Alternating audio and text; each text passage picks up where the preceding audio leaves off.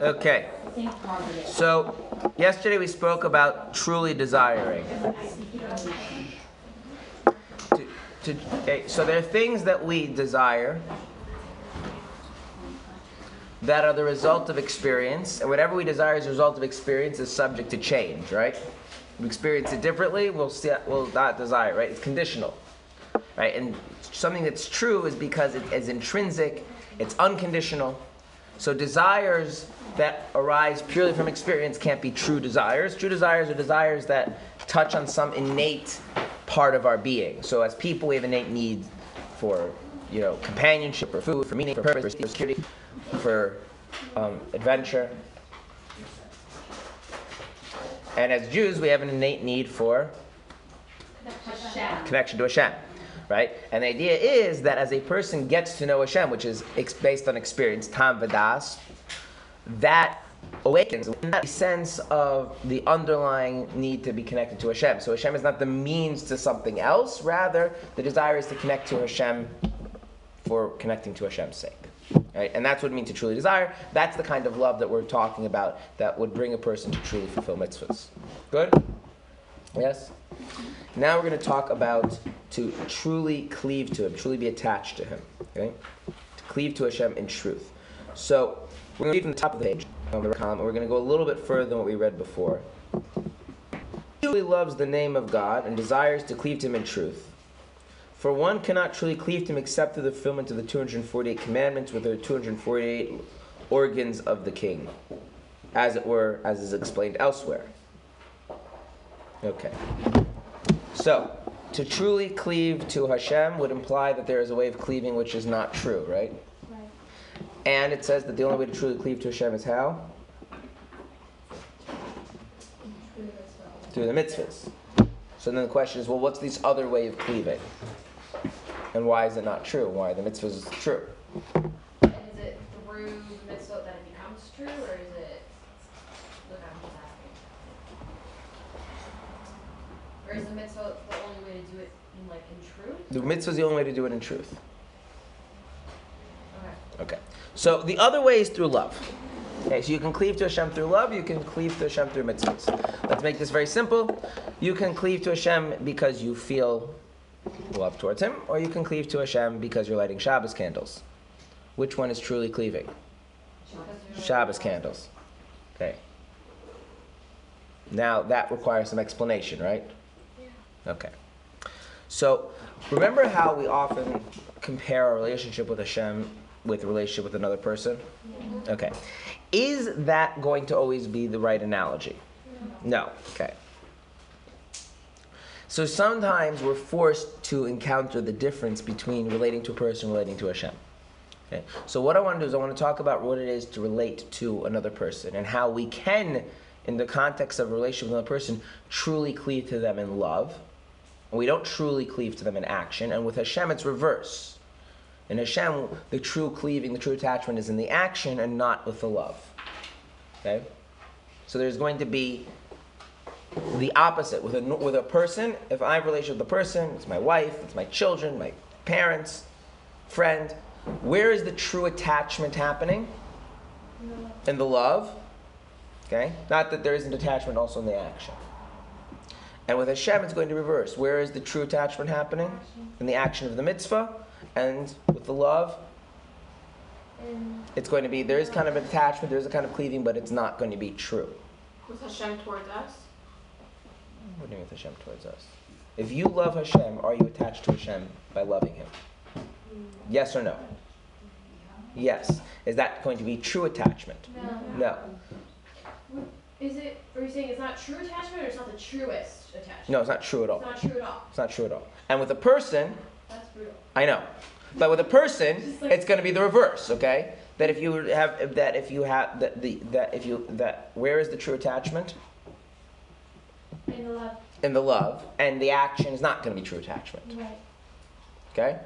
Now, I want to be clear. We're, this is within a context. So I could zoom out and, and change all my definitions, but in the context which Alter is describing, that's going to be the way it is. So, yes, I can be connected to Hashem by loving Him. No, that is not a true connection. That is not true attachment.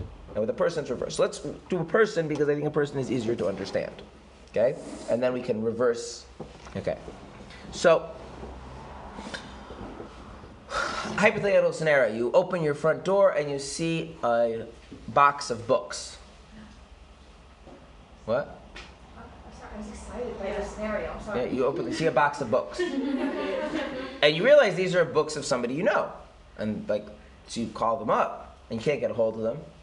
You know, week goes by, you call them back, or you put them in, it's like, you, you, you put a box of books by my doorstep. And they say, what? Yeah, all these books. They're, I mean, they're really good books, but they're, they're your book. Why are you?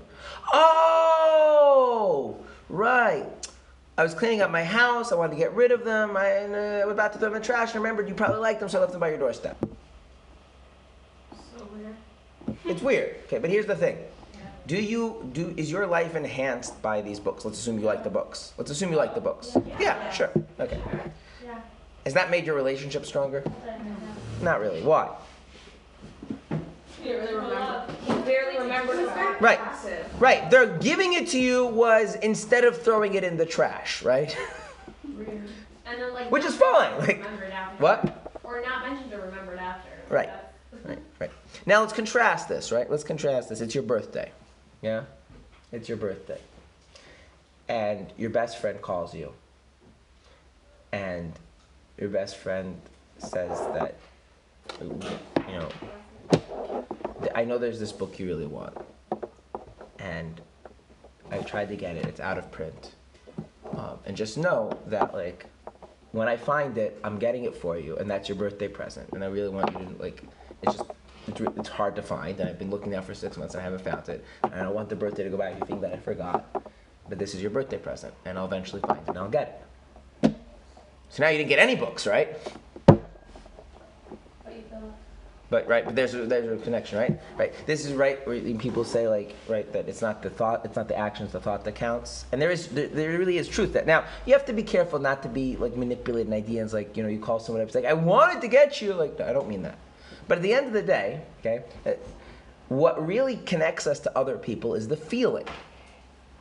Okay, this is why parents have a hard time with children because children are easy to bribe. So therefore, what do parents start getting in the habit of doing? Bribing their children. Now, when their children are bribed, the children generally enjoy getting treats and gifts and whatever. But is their need for connection being met? And so over time, the children just become more resentful without even knowing necessarily, especially if they're younger, why they're being more resentful, right? So, and the child therefore just asks for more gifts and candy and stuff because they don't realize what they really need is love. They need affection, right? On the other hand, if you have a family in which there really isn't the ability financially to provide the children with all sorts of the gifts and the things, right? But the but the love and affection is freely given in a genuine way. Then I'm not saying the children are happy that they don't have all the gifts and the candies and all this, but they're not miserable and they're not as desperate for all the stuff.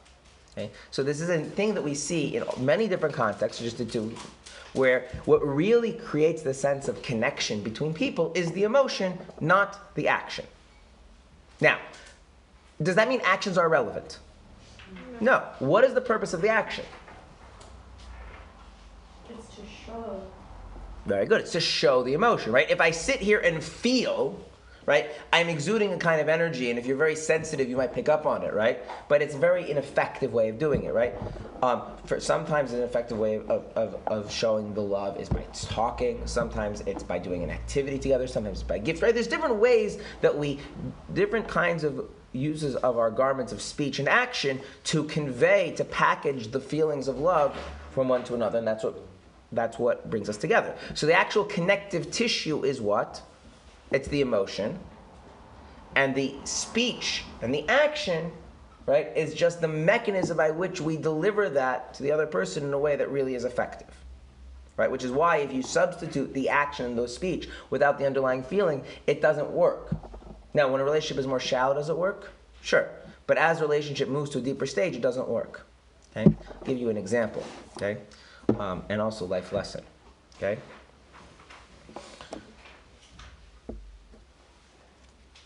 There's an idea.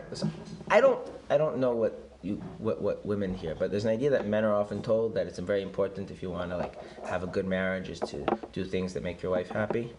It's a very bad idea. Why do you think it's a bad idea for a man to do stuff that makes his wife happy? Because there's no emotion, he's just doing it. Right. What ends up happening is over time, and let's assume that he's really, really mature and able to, do it, and there's no building of resentment on his end, which is already that's like a chiddush. That's already an impressive thing. If you're doing things just to make someone else happy, most people tend to build up resentment slowly. But let's say that doesn't happen.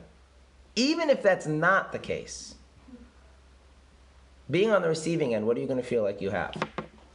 A husband or a servant? Right? And it's lonely to have a servant right? You don't feel connected to someone who serves you. Now, that, that, that, it doesn't mean that person just like do whatever they want, right? But the thing is, doing something just to make someone else happy, without any underlying feelings of love and wanting to be together, doesn't actually create closeness. It actually creates distance. Okay, and so sometimes what seems like very good advice is actually very bad advice. Right?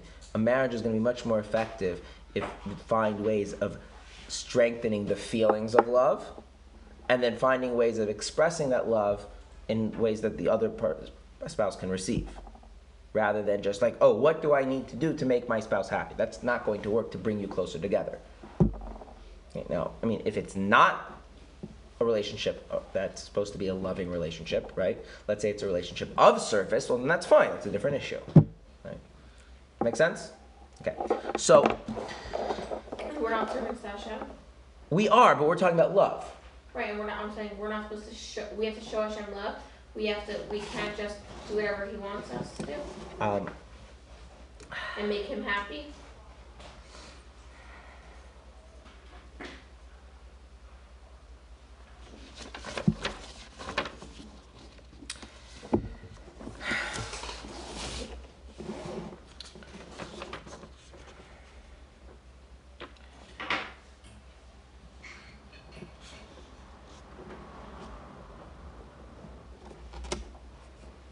There are different ways of relating to Hashem. The Alter Rebbe starts off in Tanya, and for the first 40 chapters, primarily focuses on love. Chapter 41, he switches and shifts the emphasis to um, fear, or awe, or respect, whatever word you want to use. I don't want to get into that right now. There is an idea that we are servants of Hashem, and it is a relationship of service. However, that can only really be genuinely true once there is already a certain more basic level of relationship at play. So, for instance, if I love Hashem, I will eventually, and my relationship is one that is mainly centered around my love for Him, I will eventually hit a wall in that relationship. And that wall comes about because ultimately, um, Hashem is not my beloved. Ultimately, Hashem has an autonomous, independent being, and I am a creation of His. And, and so something is just not going to work. And I'm going to have to start redefining my relationship more from a place that He created me to serve Him, and then reintroduce the love. Okay? That's something that um, is very important. But if you start out by with that the notion that a person has is that my I am supposed to serve Hashem, what you end up doing, and there's no love, what you end up doing is that the person starts to feel used. We start feeling used. hmm And um, how do you keep somebody who's feeling used to keep doing what they're supposed to be doing? If you feel like you're being taken advantage of by somebody, how, what keeps you doing it? Keeps you cooperating with them? Creating a connection. No, you're being used by. You feel like you're being taken advantage of. You're being used by them. What? Because you No. want to like when they're. Why? Why would you tell someone just using it? No. Sure. There's there's something. Then they express the love and like. No love. You're being like, somebody, and you feel like, wait a minute, they're just using me for And for. Because maybe eventually they'll love you, like you'll have a relationship with them. Okay, then you're really being abused. Yeah. no, it's very. But ba- but basically, we can take that. That's a more subtle version. Is basically they're using some kind of coercion. there's a threat of punishment, there's the promise of reward.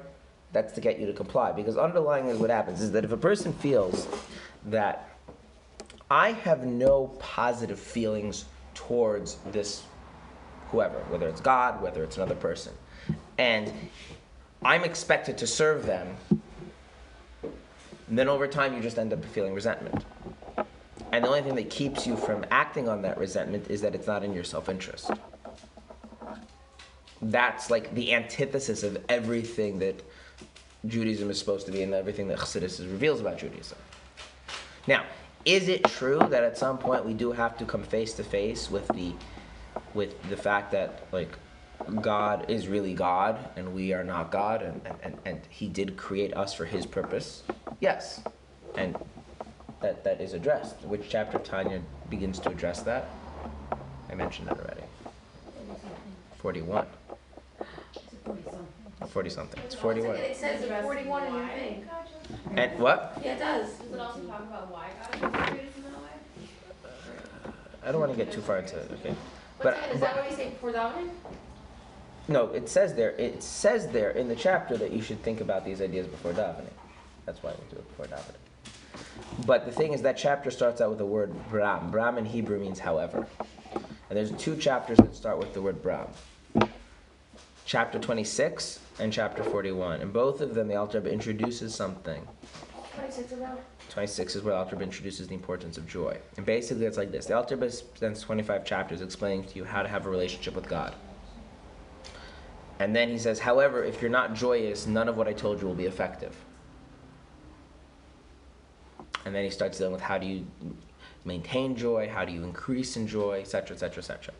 After 40 chapters of describing how to have a loving relationship with Hashem, where yes, he's God and you're a person and you're having a loving relationship, and there's also fear included in the love, and there's fear and there's awe but it ultimately is about a loving relationship. He says, however, if you make it, if you if you don't ground this in the fact that ultimately this is a relationship of service, then you're going to have problems and it's going to have obstacles, and therefore at some point a person needs to come back to this point that God did create us out of nothing, and God has an ultimate purpose, and blah blah blah.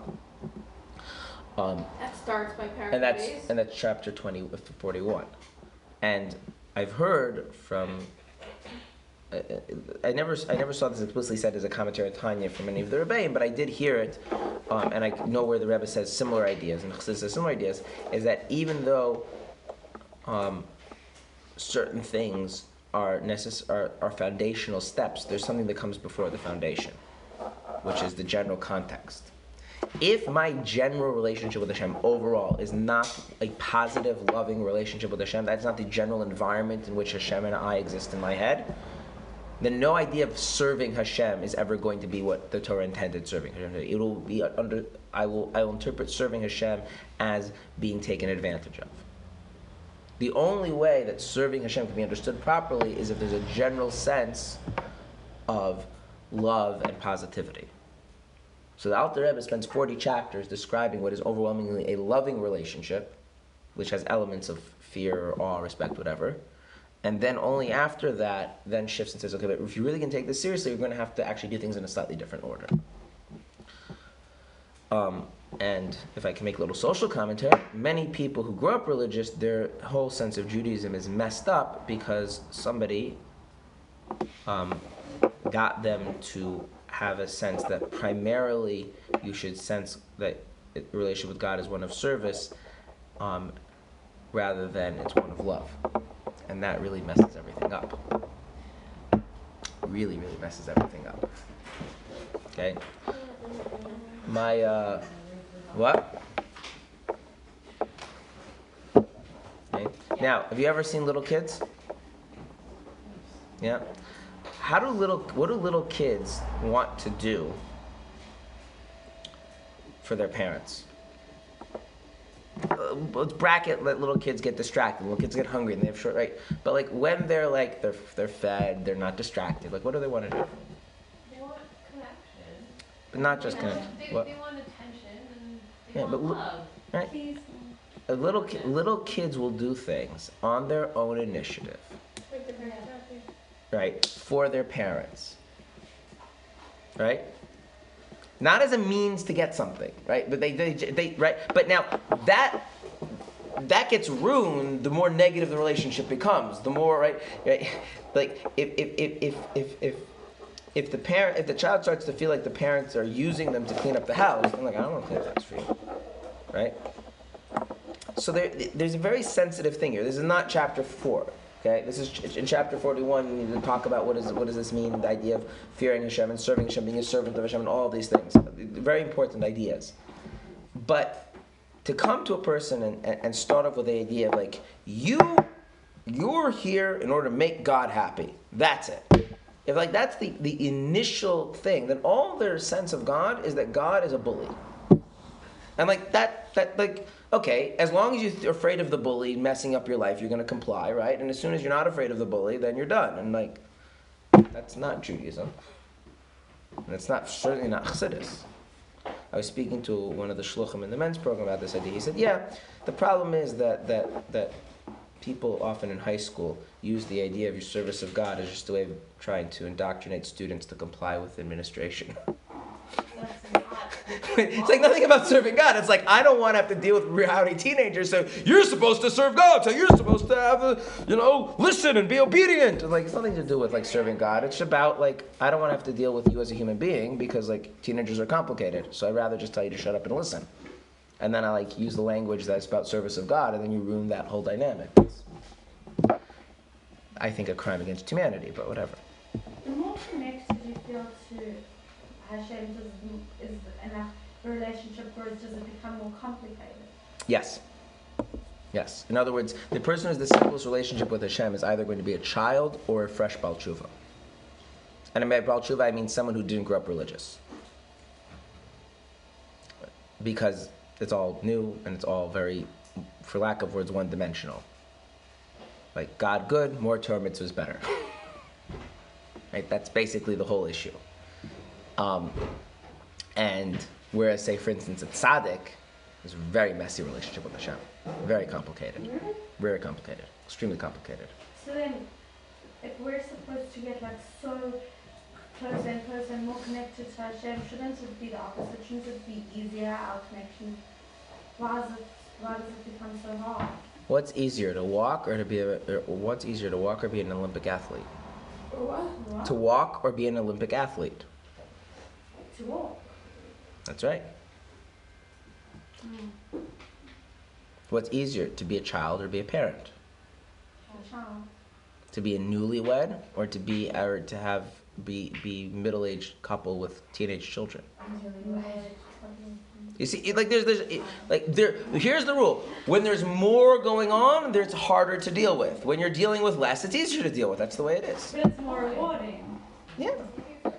I mean, there, I mean, I, there is a there is a tendency. There is a tendency which is like like Chabad does have an agenda, and one of the agendas of Chabad is to make your life more complicated. Okay, uh, but I want to explain why that is. Eventually, we'll get back to the time. um, there are approaches to Judaism and Torah mitzvahs relationship with Hashem where the idea is to keep it as simple as possible. Um, but what that means is that the relationship with Hashem is going to have to stay infantile. Okay? Like, I have a one year old. My relationship with the one year old is fine. But my relationship with the one year old is the relationship you have with a one year old, which is, well, it's not one. It'll be one tonight. But it's a one year old. So, what is, that, what is the relationship with the one year old? He's cute. He needs me to take care of him, right? Mm-hmm. And I have to balance that with whatever else is going on as, like, you know, life, right? Okay, that's it. And for many people, like that's it. There's God is like you know, God loves me. God's supposed to take care of me, and like I'm supposed to like you know, not make it too difficult for God to take care of me, and that's that, right? Okay, but here's the thing, and this is this is a very simple observation. Are you a one-year-old infant? So if you're relating to Hashem, basically following the model of being a one-year-old infant, then are you as a whole person really relating to Hashem? Because you are a grown woman and then you'll be a mother and a wife and, a, and a, maybe the administrator of some company. Like you're, a whole complex person right? So you when you have relationships with things they're involved and they're involved right? Okay. So it doesn't have to be more complicated than you are but it can't be less complicated than you are. And there is a tendency because we would like it to be smooth and as simple um, and as unchallenging as possible to reduce the relationship to a manageable immature level. But then there's a whole side of us which is never part of the relationship with Hashem and the Alter Rebbe, in- in the whole approach of Chabad, which is the whole idea of Yitzchak was like, no, no, no. The whole person has to be related to Hashem. Hashem has to permeate every aspect of your life, which means if you're a complicated person, then your relationship with Hashem has to be equally sophisticated. Now, that doesn't mean there isn't a place for that, that, that fundamental, simple level as well. That has to be incorporated in it as well. But, but you can't. I'll give you an, an example, and this is maybe not so politically correct. One of the issues that um, sometimes um, women have um, is that if a woman is very sex- successful in career and she's a boss and everything else, and that at home she doesn't want to be the boss at home, she wants to be the wife, and there's gender roles and all that. And so then the question is like, do you like flip a switch and just pretend to be someone else at home and someone else at work? That doesn't work long term very well, right? But then who you are in one context is so radically different from who you are in another context. And so there's a question of how can you be both in the way that they integrate. The reason I know this is my, my sister sent me a book about this.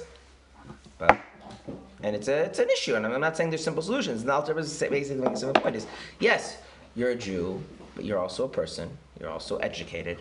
You're also complicated. You're also all these other things, right? And so like, you can't just like shut all that out when you op- and open a Tillim. That's not going to work. I mean, if you are that person, really, really, really, then that's fine. Nobody's that, like even Chabad, the, the person who's really that simple-minded is fine. There's no one, no one's saying like you have to be someone that you're not. But the problem is that we often try to be someone that we're not when relating to Hashem and to our mitzvahs. When we, when that's not who we are in life. Like you have people that like, they're, they're professors and they're they're they're they're they're they're, they're, they're they they they run businesses and like they they, they they're educators. They they uh, they're sophisticated people. And all of a sudden, when they daven, now they're gonna like go back to being seven. It doesn't work. I mean, it does work if you like make those compartmentalization, but it doesn't work in terms of having. So yeah, that's. So now, if you're a tzaddik, you're a tzaddik, you're a person whose relationship with Hashem isn't comp, isn't isn't doesn't have this issue of maybe Hashem, maybe not Hashem. Like no, you're 100 percent on board with Hashem. Then every part of your being gets floated to the surface. Like marriage is much more complicated when you're middle aged than when you're newlywed because you have to like. You're not. You're not like newlyweds when they get married. They still try to pretend to be someone that they're not. To some degree or another. Not I'm saying maliciously, but you, you do, and then slowly over time you get to know the person, and the person is more complicated, the person is more sophisticated, the person has more internal contradictions, and like to relate in a healthy way, given all of that, is much more involved. Sure.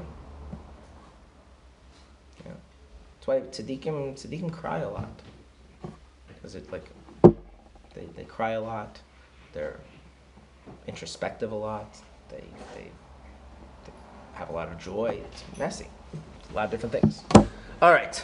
So yes, we are servants of Hashem, and no, like you shouldn't go around telling a child that your job is to make God happy, and what goes on with you doesn't matter. That's like, oh, I was gonna tell you. So one thing is really important to tell children is to make sure they have their priorities straight. So one thing I do with my kids when they're younger, like you're just walking around doing like going shopping, whatever, is I ask them like, what's the most important thing in the world? What's the best thing in the world? Or pick your adjective, right? And so they invariably say Torah and mitzvahs, which is correct. And then I say, and why did Hashem give us the Torah and mitzvahs? What's the answer? Because He loves us. So, what does that mean? What's the highest priority? Us. Right? He gives us the term. Right? You're taking this really, really valuable thing. You're giving it to someone because you love them. So what's more important to you, the thing you're giving to the one you love, or the one you love? Right? Like, and that's not a complicated idea, but th- that has to be in place, right? In fact, in Chassidus says the reason why Hashem wants us to serve Him is because service ultimately creates a higher connection than experiences of love and whatever. I'm not getting into that why that's true. But but to, but to like make a person feel like you know God wants to live in the basement and he needs somebody to, to build the apartment for him, like some just like contract worker. That's not a good way to think about yourself and God. Anyway, enough of my rambling. Good? Yes? Okay. So going back to love. So with people, the love, the feeling of love is what creates the connection, right? And the the speech and the action is effective in, in creating the connection in as much as it really conveys and captures the love, right? Okay, which is tricky because you got to now find an action or speech which you feel really expresses the love that you feel and is also the kind of thing where they can receive the love, right? Um, and and you know that's why different different relationships are going to have different kinds of behaviors and speech because how the love can be conveyed and how love can be received is going to vary from person to person, relationship to relationship. Good? Okay. Now, the, we often would then like to think that, well, then it's basically the same thing with Hashem. Like, I love Hashem, and the real connection is how I feel love for Hashem. And then the action of the Shabbos candles or whatever is just the means by which I show the love, or he shows love to me, or we, we, we, we in, interact with each other, celebrate the love, whatever it is. But that's not true. Okay, why isn't it true? And to understand that, we need to understand why is it that love connects people? We're going to have to do this. First, we're going to do two things. Why is it that love truly connects people but doesn't truly connect us with Hashem? And then we're going to do the reverse. Why does the action um, connect truly connect us to Hashem but doesn't truly connect us to people? And we're going to do the first thing first. Okay. Why does love truly connect us to other people? Why is that? You see it more easily. I you can see actions pretty easily. I would say you can see actions more easily. So why does it connect us? Like why? Yeah, if I like the the, the if I am going to say I'm truly connected to someone. That tr- what what is it makes us truly connected? Not that I do things for them, they do things for me, but that I love them and they love me, right? Right. So why? Why is the love the truer connect? Why is love that's true connection? Action's not really. It's connection's not true connection. Why? Because you don't love everybody, so like you can do actions for everybody, but like that specific emotion is only like, like yeah, it's maybe shown through action, but like, I don't know. And you're not making sense more you speak. The more we love someone, the more somebody us. Okay, And then you're you're on the right track. That the deeper connection we, we make with them. Okay, you skipped something. Okay, when I walk down the street, okay, how big are the people that I see? And I don't mean physically. I mean, how much of my mind do they take up? What? Nothing. Barely anything. Right. Now, I was walking back from back to the men's program yesterday, and B'hashgacha Pratis, I saw someone who comes to my Tanya shiur. Not this Tanya shiur. I teach other Tanya shiur. I teach a Tanya shiur Friday night, um, attended basically by a bunch of people with long pants who are not Lubavitch. And I saw one of the guys, and he, he's a very interesting guy. And um, I just saw him on the street. Yeah. He was bigger in my mind, not like physically bigger, but he took up more space in my mind, right? I saw him like, I don't know, half a block away. Why? Does you recognize him? You can see him like physically. No, because Because you he have means connection more to to you. you. Because he means something to me, right? He's a person, right, that I care, I, I care about. I know I care about him very, and and he's not like my son, right? He's not my best friend, right? But oh, sure, Why? because. It's like some guy that comes to your class. Well, what do you think happens when I give a class? I guess you connect, but like it's just like you can give a class to 100 people. I don't like giving classes to 100 people. You know why? Know. Because you're not when you're giving class to 100 people, you're not giving a class to people. You're giving a class to an audience. Hmm. People are individuals. I hate teaching to big crowds. Right? It doesn't work. I mean, it does work. There are people who are lecturers and they give lectures and the whole thing. I hate it. I just can't stand it.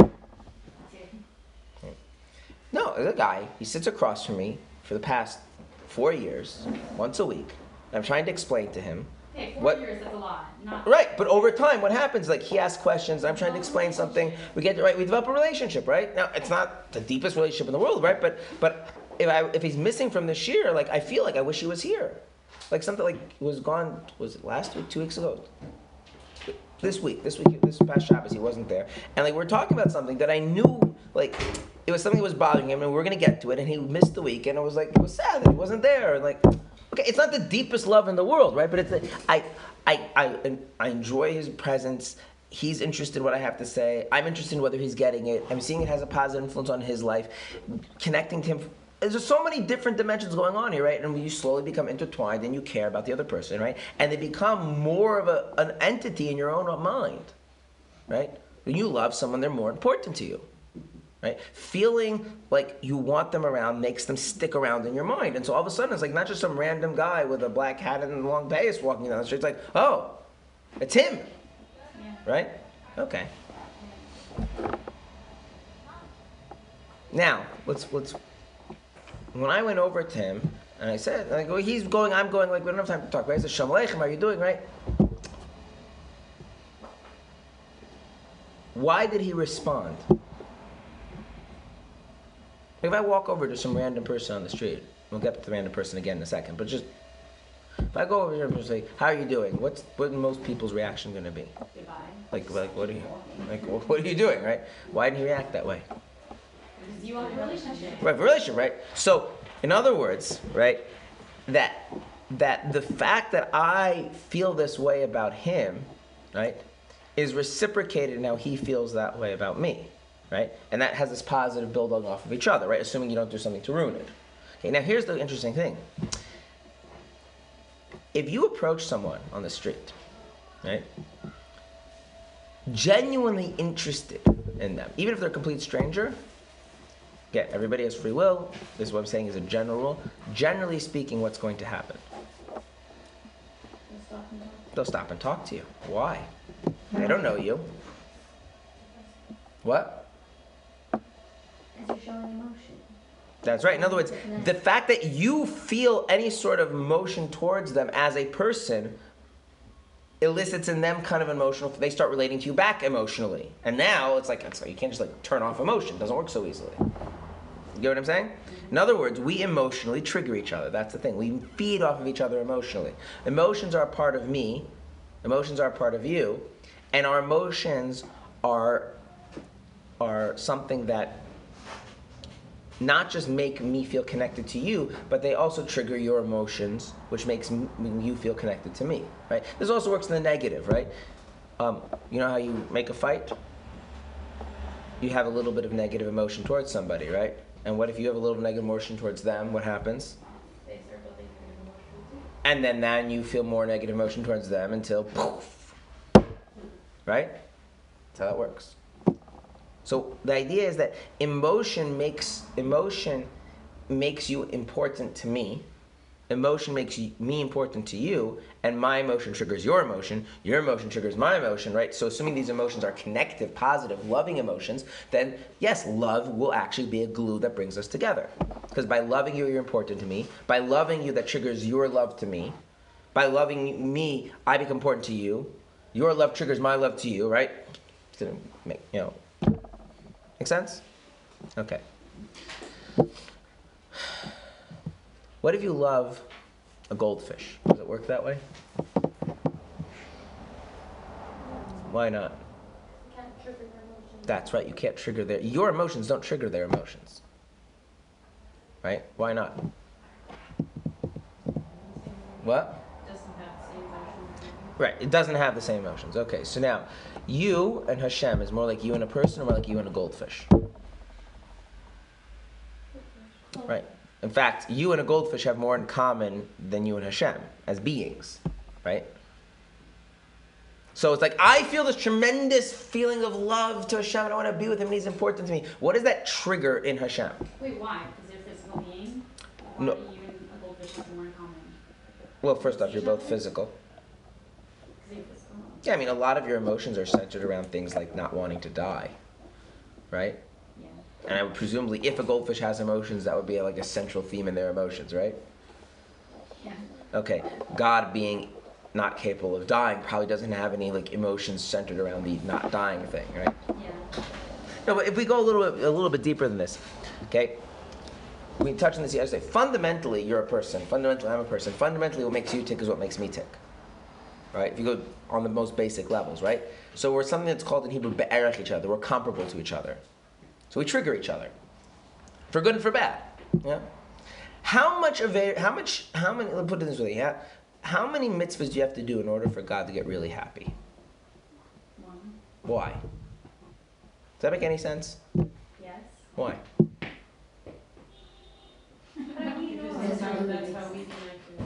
No, no, no, Let's get rid of the religious propaganda, right? You liked. Because of what we You talked li- about okay.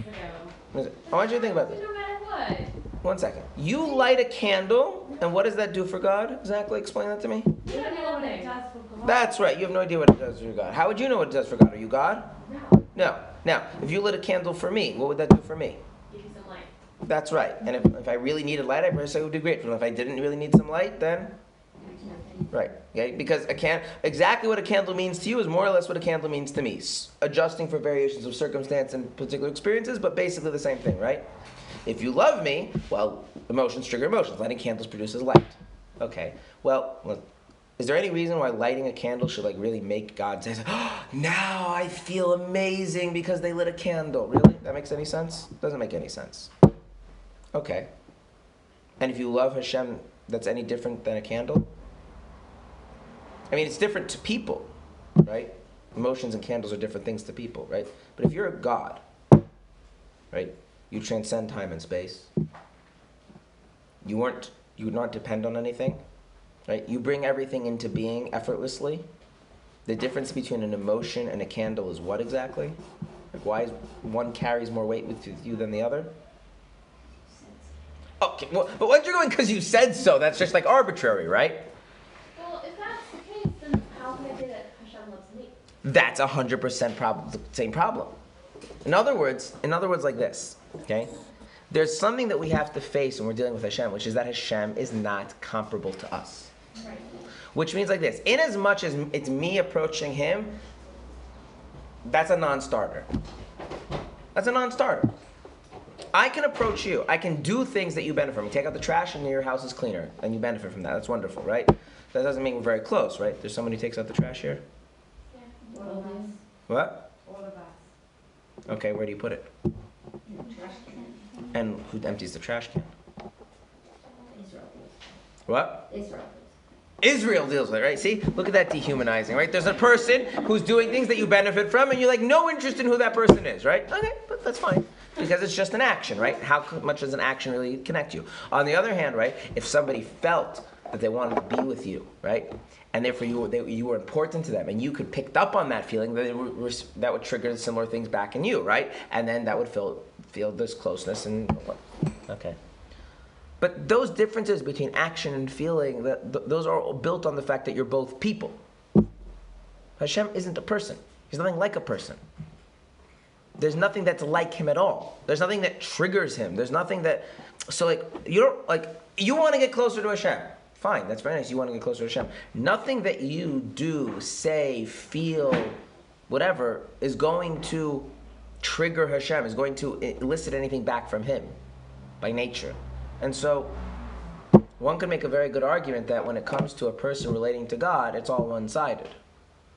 Right? You might be in awe of God, in love with God, enthralled with God, and, and, and whatever, but God is God. And he's like, okay. It's like, what does that have to do with him? He's not a person that gets triggered by emotion. But maybe there Literally, is what is the purpose of my existence? maybe there is things that kind of trigger him. Like sometimes we do see miracles and we do see prophets. Not so often, but like But but who we do. says miracles are because he's like really engaged with you? I mean, he did create the world. Okay, for whatever reason, he created the world. What does that have to do with you? Or what does that have to do with him? Like, I mean, I also flush the toilet, and the cockroaches benefit tremendously. And I'm sure they think it's a miracle every time I flush the toilet. It doesn't mean that like Yeah, but see, you, nice example of something that we can understand telling us about something that like we don't get. So here's the thing. Here's the thing. Do you know why parents love children? Because God made it in the nature of parents to love children. Right? Right. Okay. Do you know why when you love somebody, they love you back and then you start feeling close? Because God made it in the nature of us that that's how, right, we interact with each other, right? Right. Okay. Can we use that as now a model to understand our relationship with Hashem? Is there somebody that defines, oh, God's nature is X and our nature is Y, so if we do this, it's going to trigger, like, that? that's not going to work. You can't make an appeal to God's nature, can you? Mm-hmm. Okay. That means, is there anything you can do that say, just naturally, it would make sense that if I do, feel, say, think, whatever X, therefore God is going to be close to me? That, that, that, that, doesn't make any sense. There's nothing from you that can trigger closeness to God. So you're saying because the mitzvahs are from Hashem. Ah, but the mitzvahs come from him, that's different. This is the thing. I can get you to love me whether you like it or not.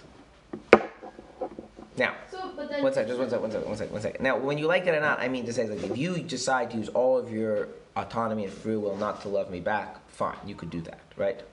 But you're gonna have to suppress, like, and, and that all depends on how determined I am. But if you, if someone really wants you to love them, right, then all they have to do is really love you, and keep making sure that they they they they express that love in a way that resonates with you. And you're going to have to use every fiber of your being to suppress feelings of love, not to love them back.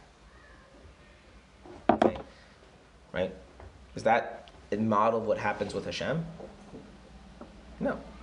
Your experiences, your actions, your feelings, your knowledge, your whatever is not something that captures, that triggers, that that that latches on to Hashem. Hashem is beyond us. So my loving of Hashem is insignificant to Hashem. My actions are, by the way, equally insignificant to Hashem, right?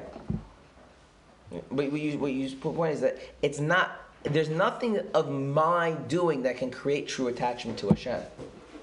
This is the hard thing. There is, I can do something to really be connected to someone else, right? Because since they have a nature, I can use that nature, right, that they already have, work with that and create true connection, right? That's why if you approach someone genuinely interested in them, right, with an open smile, right, and really, like, they're gonna, they're gonna, like, again, unless they actively choose to suppress it, they're going to respond, right, in some kind of connective way because you have some sort of influence over them because they have a, they have a, they have a nature and their nature is comparable to your nature and it works off of that. That's not true with Hashem. So it's not wrong to say though that we do things because Hashem said so. Right? Oh, it- it- it's not a question of what it is wrong to say. The question is what does it mean. So in other words, like this, okay? If you don't want another person to love you, if you don't want to, be- if you don't want to feel love to another person, you're going to have to prevent them from doing things, or if they do things that elicit feelings of love, and you're going to have to actively suppress the feelings of love, right? Make sense? Okay. If Hashem doesn't want you to be connected to Him, what does He have to do? Nothing. Nothing. Reverse, he has to do something so that you can be connected, right? If he doesn't extend the hand and say, "Here I am," then how are you supposed to be connected to him? There is no there is no automatic bridge between the two of us. Now, does Hashem extend the hand and say, "Here I am"? Sure, but that's the only access point we have to him. We don't have that. We don't have. We don't have that same dynamic where where we're, we're feeding off of each other's natures. I love Hashem, and therefore I want to be close to Him. That's very nice. But unless Hashem makes Himself available, there's no way to be close to Him.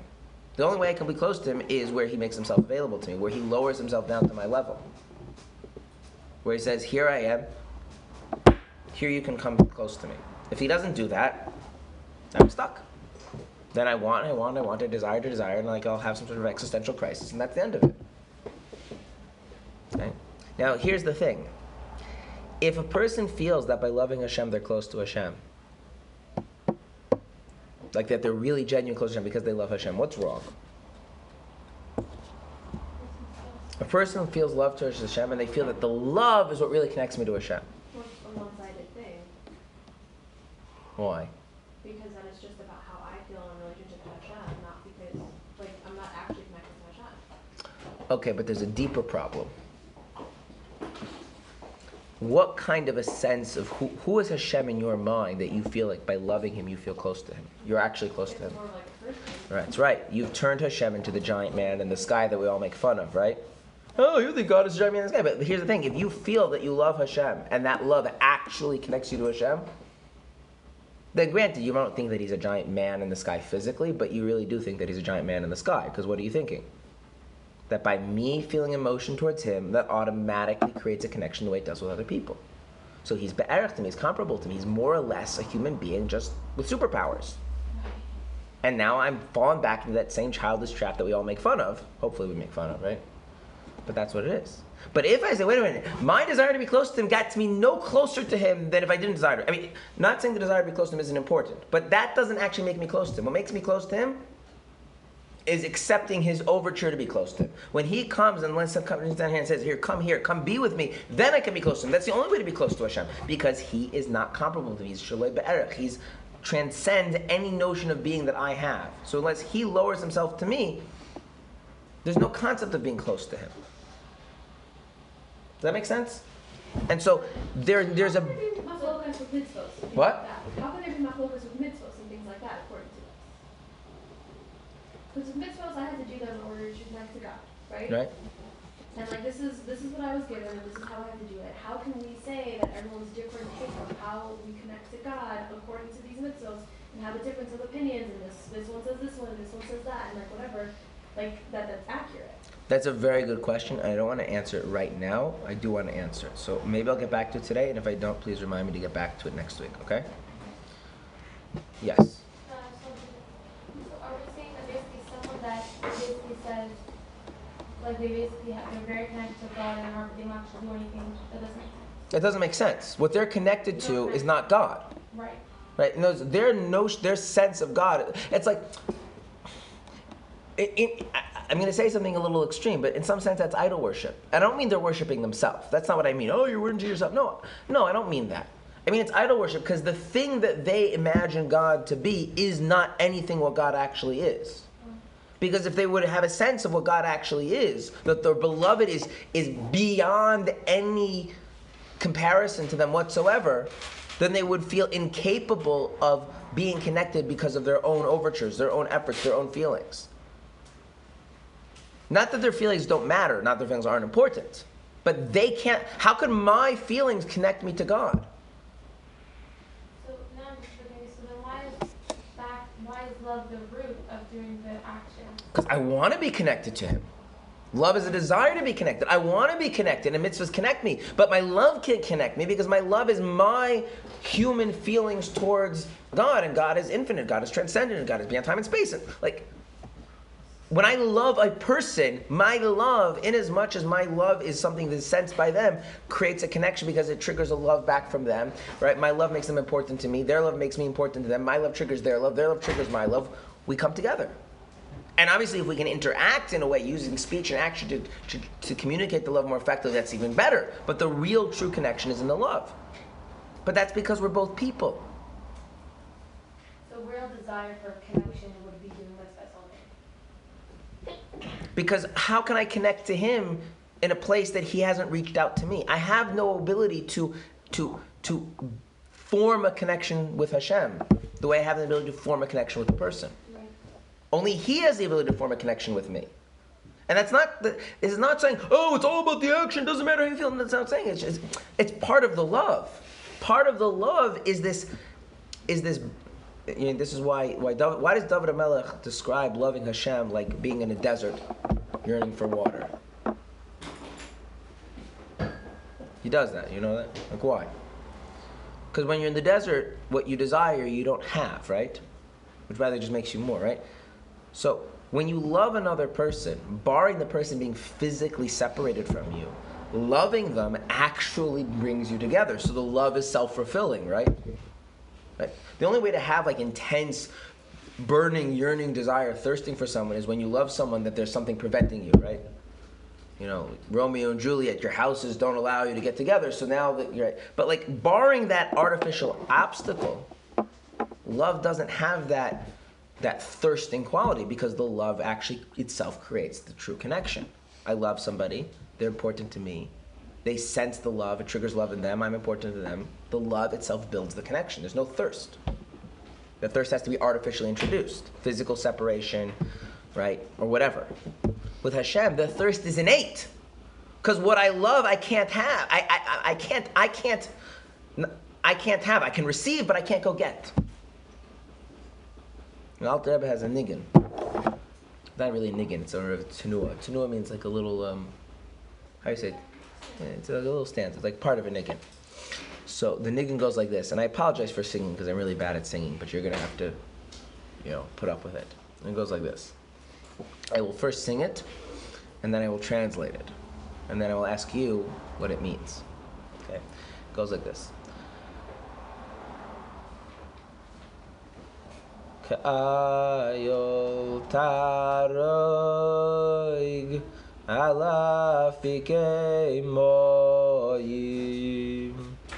v'hayu l'toitafos b'neinecho That's the whole thing. It translates like a, a deer who thirsts for water, there should be tefillin between your eyes. Two halves of two different verses. So what does that mean?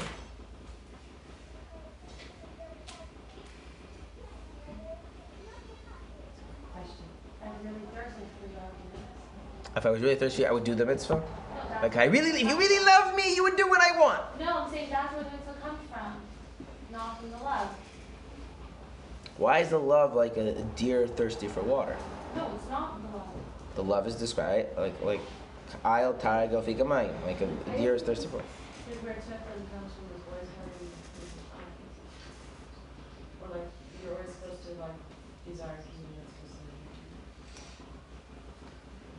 The love is like a deer thirsting for water. When when does a deer thirst for water? When doesn't have. Why is love for Hashem thirsty? Why is it? a. Because I have. What do you mean? I love Hashem. Yeah, loving Hashem means not having a connection to Hashem. Why is loving Hashem mean you don't have a connection to Hashem? Because it's not the same as like what we Because we just understand said love is not connection. connection. Because love is you, and you are finite, and so it doesn't trigger anything in Him, and so the love is never satisfying. So Hashem can never have a connection with us? Oh, on the right. So the first half of the verse is that the love is always unsatisfying. That's on our side though. That's on our side, but then there's the, res- but on the Hashem side, Hashem comes and says, "You don't have to remain thirsty. Put on tefillin. I, I'm reaching out to you." And that's not showing love? Not showing a connection? It is showing a connection. Yeah. But but but so now, which part? Where is where is my partic- What am I doing that's actually me plugging into the connection? The doing the mitzvah, right? I I have this thirst for Hashem, like the deer by the water, right? I feel this desire to be close to Him, but unlike with a person, my desire to be close to Him doesn't actually make us close. And so instead of my desire to be close actually creating some sense of closeness and satisfaction, it just creates a deeper sense of yearning, which if you left that go on unended, what would happen? The person would have a serious crisis, yeah? And Hashem comes and says, It's okay. I'm, I'm here. I'm reaching out to you. Where am I reaching out to you? In the mitzvah. Yet you can't be connected to me by desiring me, but I can reach out to you. And if you accept my overture, then we're connected. Wait, how do we reach out to Hashem? We, we reach out to Hashem by desiring Him, and that's not very. That doesn't get us closer to Him, because He's not like. still desire. Well, we're, then we're gonna have to go back. Then we're gonna have to go back afterwards and go. Why then is it so important to love Hashem? Right. Right. You're just connecting to God, but not aware of that connection. And in that sense, is it, is it, can you say that you're truly connecting to Hashem? No. I mean, you are, but like, You but are. That, that's right. No, no, it's like- right. This is this is the thing, right? In other words, Like is it? my soul is, and my conscious and experience. That's right, right. And it's like this. If I do a mitzvah, is Hashem connecting to me? A hundred percent. Sure. But there's a separate question: Am I connecting to Him? Well, also because we said connect, the, the mitzvahs are connection to Hashem, not necessarily Hashem's connection to. So the love is you to him and the mitzvah is you to him. So both together is both. That's right, Yeah, like one trick. Yeah. right. So, So you do need both. you do need both, right? Which is why I said earlier, Mekayim Be'emes, one who fills the mitzvah in truth. But what makes it truly a mitzvah is when you love Him. But unlike a person, I'm not using the action as a means to express love. That's not the, the, the, the it- it's in other words, the the mitzvah, the mitzvah is the only way I can actually say I'm truly connected to him. My desire to connect to him is I can't really be. Yes, I mean it's a kind of a connection, right? I desire him, I want to be with him. But unlike a person where my desire to be with another person, unless there's something interfering, actually creates a connection between us. It, it starts this whole feedback loop of right love and importance, importance and love, and and connecting. That's not what happens. I can love Hashem, and all that's going to happen is I'm going to become more and more and more desperate for Him. Mo- assuming that my sense of Hashem is, is an accurate sense of Hashem, you know, I really appreciate the transcendence of what it means to be God. then I'm just going to become more and more desperate, more and more thirsty, right?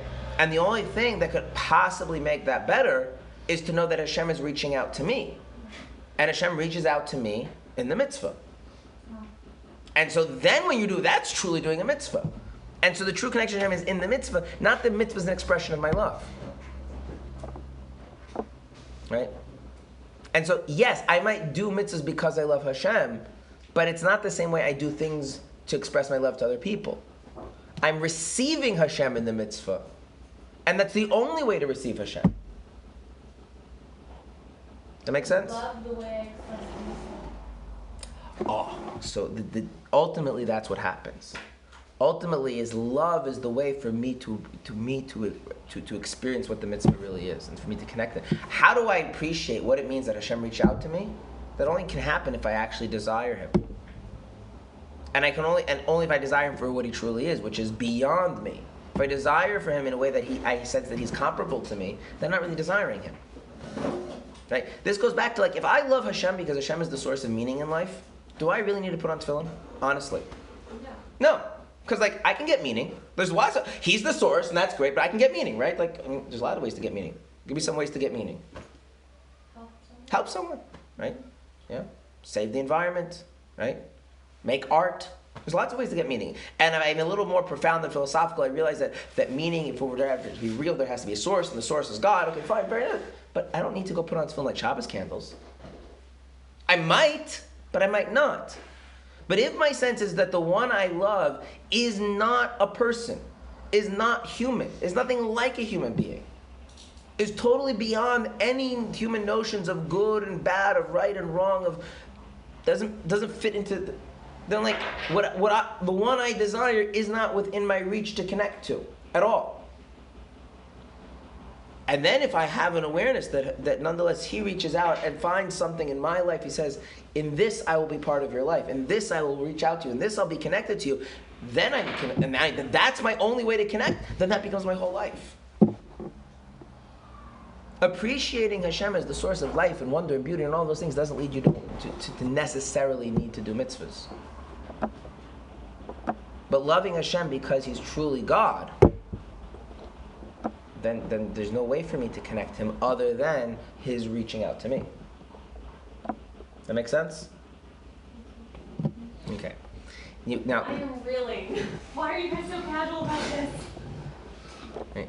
this is this is I mean, this is this is why you know Chassidim say that like Chassidus brings life, because now it's not like this technical thing anymore.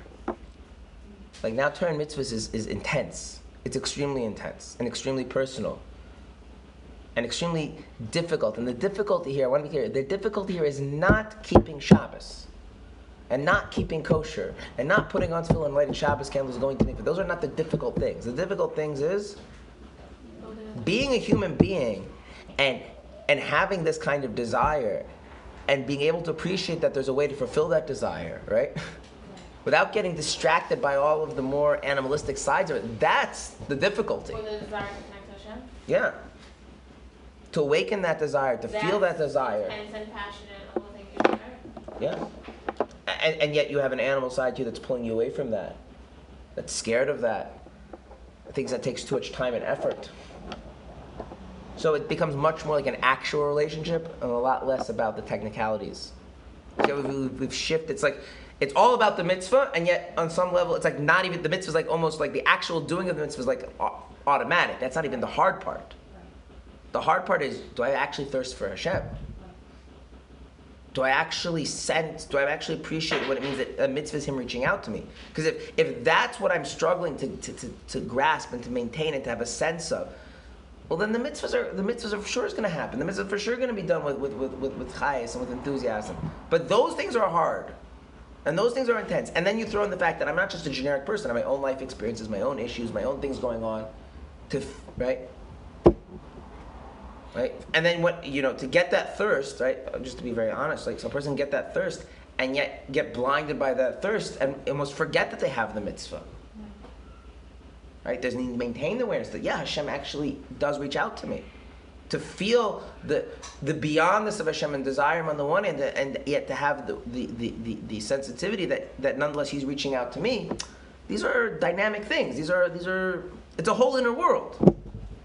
Right? So like that's really Abbas weird, Hashem and mitzvahs, positive mitzvahs. But mitzvahs obviously only sound like Hashem's reaching out. That's right. Negative mitzvahs Hashem is not reaching out to you at all. Which is why negative mitzvahs, uh, negative mitzvahs, even though I'm, if I love Hashem, I will not do averas because like why would I do something that annoys Hashem if I love Him? It, the dynamic of negative mitzvahs is a very different thing, and that's what we're going to learn next. Is the is the fear of Hashem and how that leads to observing the negative mitzvahs. Right, not killing has nothing to do with the love of God. Right. Yeah, I don't feel like Hashem's reaching out when He tells me that when I He's, he's not. That's something when I if I don't. Right. Okay. Now, the one thing I want to point out is that you notice that the, that there's not one mitzvah. How many how- positive mitzvahs? How many positive mitzvahs are there? No, no. 248. Now, why is that problematic? Because what did we just say mitzvah is? Hashem, in His infinite transcendence, is doing what?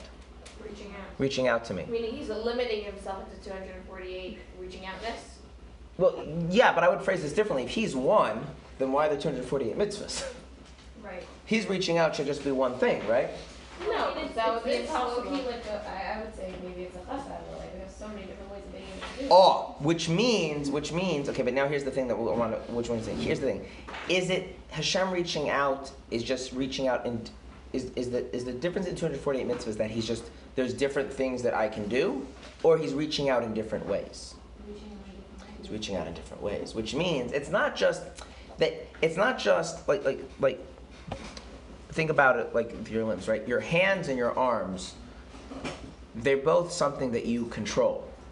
In that sense, there's no difference, but there's a difference, right? You, most people can't write with their hand with their feet, and most people can't walk with their hands, right? So the way I reach out into the world with my hands is different than the way I reach out into the world and engage the world with my feet, right? So, right? So it's not just oh I can connect to Hashem with Hashem reaches out to me in tefillin and He reaches out to me in Hanukkah candles. No, but the way He reaches out to me, the way He connects to me in tefillin is not going to be the way He connects to me in Hanukkah candles. Is that on my side or on Hashem's side? on Hashem's side because he's reaching right, right. Just like my ability to manipulate fine, fine motor skills that comes out in my hands, doesn't come out in my feet. My ability to communicate comes out of my mouth, not not in my feet. My ability to see comes through my eyes. So when Hashem reaches out in this mitzvah, he's reaching out on his own in a different way. He's he's and that's what makes it a more genuine connection. He's actually coming to me in a specific way. Like think about a relationship. Is a relationship of oh I'm here just me? No. Like in what way am I here? But is that something we're like Sensitive to? in tune with? Well, that depends on how much you love Hashem. Or how much you desire Hashem, how much you The- love Hashem? Well, that's what we said loving Hashem is. The more you're really desiring Hashem, the more each mitzvah becomes a different kind. You start to be more sensitive to that. That the reaching out of Hashem in this mitzvah is different than in that mitzvah. Sometimes Balei Tshuva have this because their desire for Hashem just is triggered by the fact that they're very, very far away, and all of a sudden they're exposed.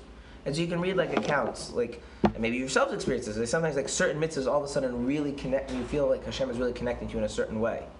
And now so you can put that into words, but it's very unique. Like Shabbos candles, I'm just using as an example. And, and sometimes it could be like even there's two mitzvahs. Like Shabbos candles is one thing, and like mikvah is like something else, and they're both connected, but they're very different. But what happens over time is that if a person's just observant, that goes away. Why does it go away?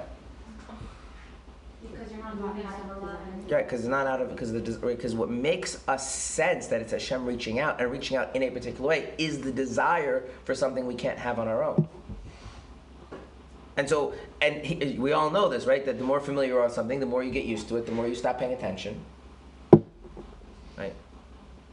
So, so the life of someone who's the is saying is that the, the knowing Hashem and the grappling with His greatness and the arousing yourself a desire for, for, for, for, for Him as He's infinitely beyond us, that's critical to appreciating the, Him reaching out to you in the mitzvah and sensing that. And then, of course, you want to do mitzvahs. And so then you're not doing mitzvahs to make God happy. You're doing mitzvahs because that's the thing you need more than anything else in your life. That means you're doing mitzvahs out of love. That makes sense? It, it really is a relationship.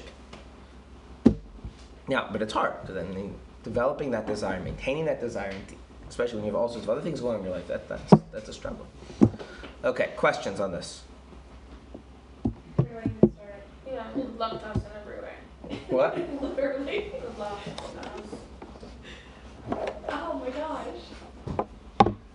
Okay. I always want to point out there's one thing I didn't say. I didn't explain why physical and verbal mitzvahs are the way Hashem reaches out to us, right? I didn't explain that. I just said why our love is not a connection to Him, right? But why does He have to reach out in physical actions, in, How in else is he gonna reach out? We are people that are full of verbal and, and But we're also intellectual beings. We're also emotional beings. Why doesn't He reach out? He could reach out into. this. Why any of this? That's my Oh, why any of this? That's chapter 33 of Tanya. Why? Chapter 33 long time from now. But I'll tell you. Thank you. okay. But the, the, kind of you. okay. The reason is because Hashem wants Hashem wants to have a relationship with you. Still alive. No, that no, that no, no, no, no, no, no, no, no. So it's the easiest. No, that's the thing is, you, his relation with you is not a means to something else. The relationship is the means. That's like it's not even a means to making him happy. It that's just that's what's important to him. I, I have so much to think about. Yeah, that's the answer. It's a simple answer. Yeah, but Um, the yeah, but it's, it's, it's a simple, simply put answer. I don't think it's a simple answer. Well, I, I would say like this: things that are simple, the mind recoils at because there's not so much to hold on to. It's like, what am I supposed to do with that? What do you mean? What do you mean? Hashem wants to have a relationship with me. Like God, as God, the entirety of His being wants a relationship with me, the entirety of my being, and like that's it. That's not a means to anything else. That's just like that's the important thing, and then everything else follows off of that. and that's, what does that even mean? That's the hard question because then when you try to think, okay, okay, what, what? So one of the things it means is that you have to be connected, and as people we connect through love, but as God is, love doesn't work. We need So bad. it's a lot to discuss. Okay, when we get, we'll, we'll, we'll come back to why it's specifically the the the the the, the, the actions and the speech that Hashem reaches out to us in, as opposed to in our emotions. We'll get to that. We'll get to it. We'll get to it. And also about the mitzvahs and how people differently and how that works. Okay, that's an important. That is an important thing, but be, I didn't want to answer because it's tangential to the topic. Okay. Anyway, if you um, Yud Tes Kislev the Rosh Hashanah of Chassidus, and we say that Yud Tes Kislev is Ur v'Chayis Nafsheinu, and I hope that this gives you some sense of what that means. That Chassidus is the light and life of the soul, of our soul. It means that Judaism is not like there's God, there's Torah mitzvahs, Torah mitzvahs are good for you, you should keep them, but like there's something bubbling and churning inside that has to be brought to the surface. Um, and this is one little aspect of that. Did this like just not exist during times of like the Beis Hamikdash, like this idea, like or Oh no! So so so so so, so, so, so yeah. So the, the writes that that this stuff was was there, but it was it was just ubiquitous. And when things are ubiquitous, people don't really realize what it is, and so it goes away. You don't even realize you lost it. Right? It's like if you grow up in like a healthy, healthy, happy family, you don't realize what goes into maintaining a healthy, happy marriage. And God forbid, like your marriage doesn't go so smoothly, like all of a sudden, in a weird way, you don't know what to do because like you don't really But in the times of the Al- the times of the Baal Shem Tov came on the scene, none of this stuff was was known by a few tzaddikim in very limited ways, but people didn't. right? So like People still